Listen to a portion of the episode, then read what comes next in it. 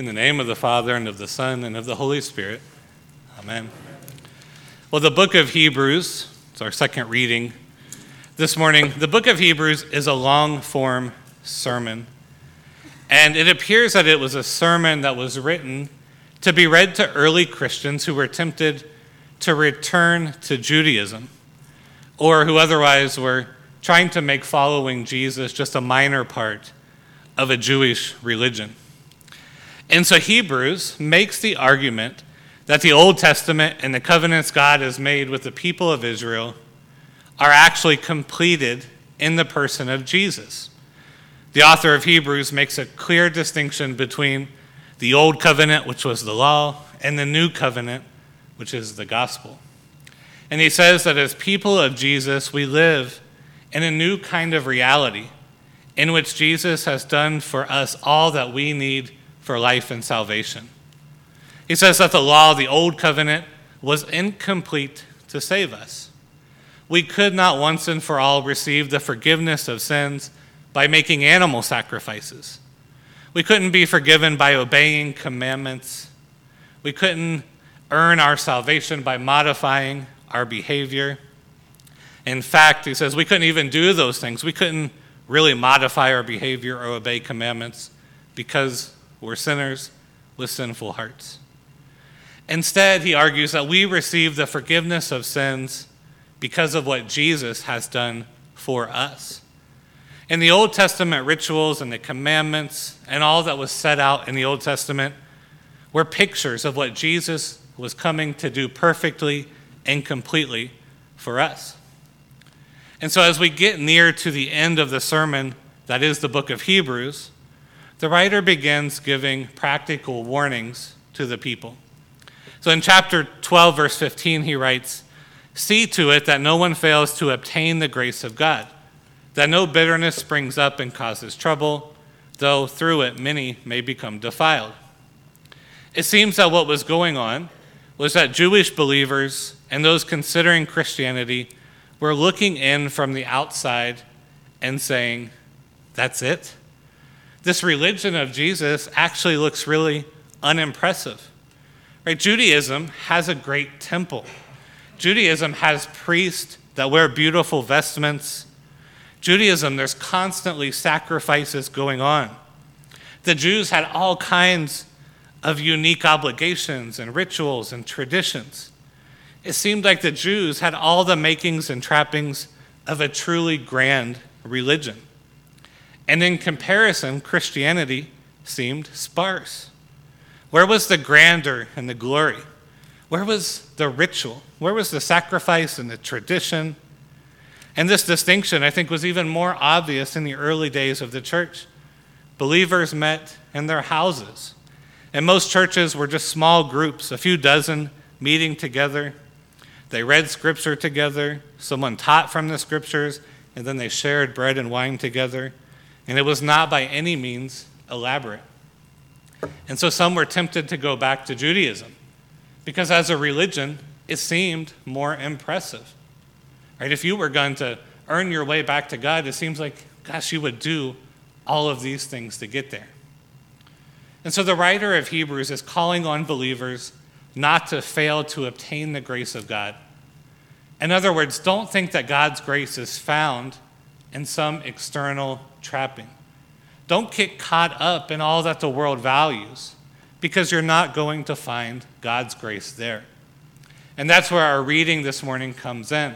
The author is contrasting what seems to be impressive about Judaism that some Christians are tempted by to what truly happens in the life of the Christian. He tells the Christians, You have not come to a mountain that can be touched. And he points out something about Mount Sinai from the Old Testament, from the book of Exodus. He says that in Exodus, when the Israelites received the law from God at Sinai, they were terrified.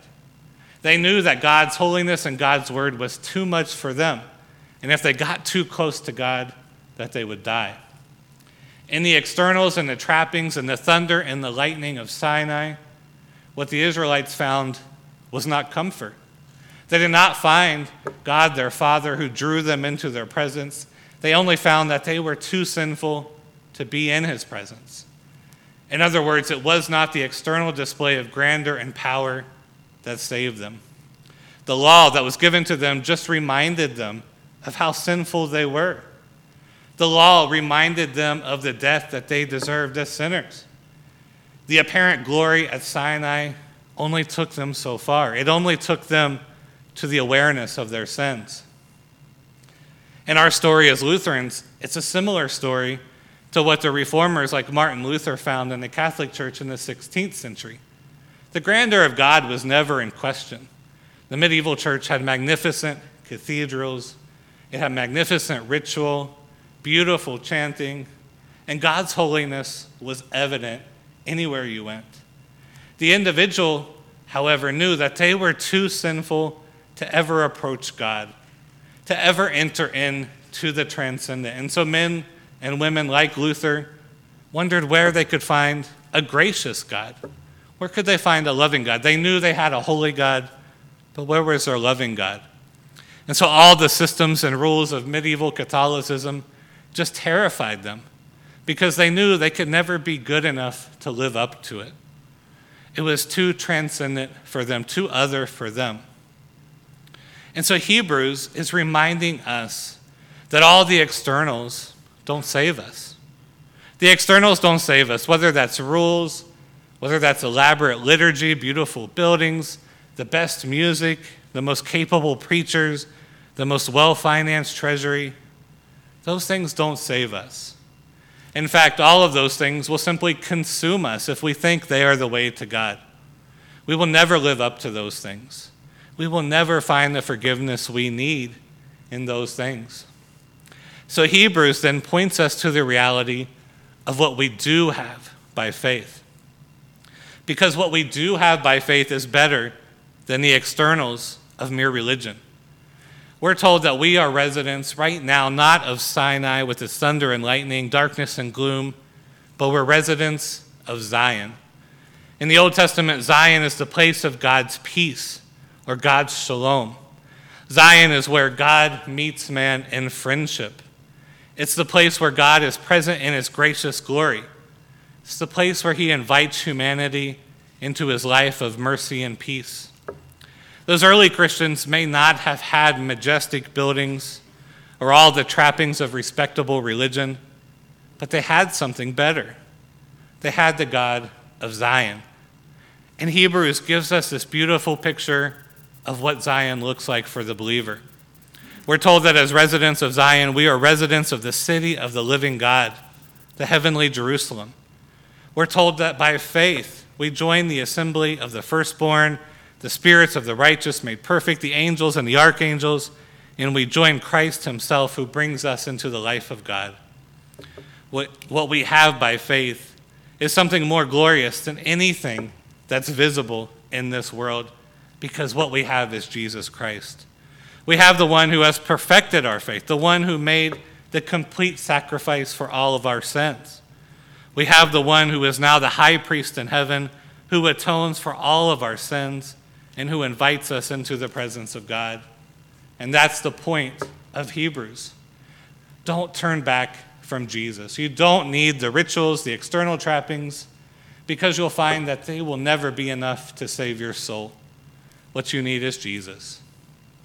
Our worship, frankly, is not always the most impressive thing in this world.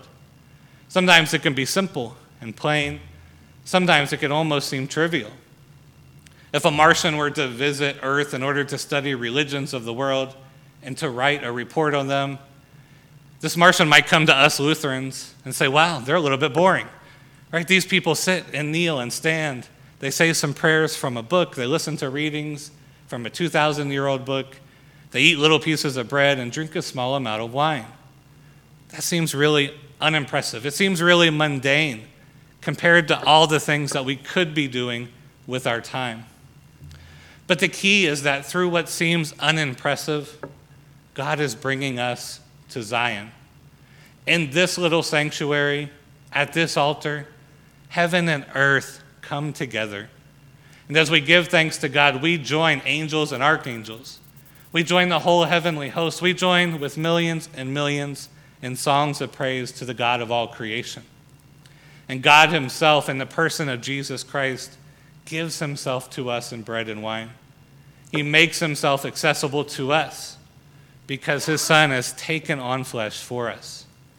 And all of this is greater than the grandeur of the external trappings. All of this is unshakable. Buildings will fall down, money will get spent and lost, but our faith in Christ will not pass away. And no matter where we are by faith, it's a reality for us that we meet God at Zion. One of the blessings and honors that I have in my vocation is getting to share communion with those in nursing homes and those at the hospital or those who are unable to leave their homes easily. And one of the blessings of those moments is the reality that the full presence of God is given to us no matter where we are.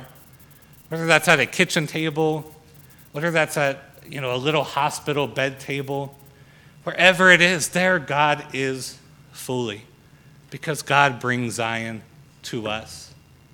And it may not seem impressive to the world, but we of faith ought to know otherwise because we know that we are part of a kingdom that will not be shaken. And it's not a visible kingdom, it's not the external trappings, it's not the grandeur that the world may value. It's the person of Jesus Christ.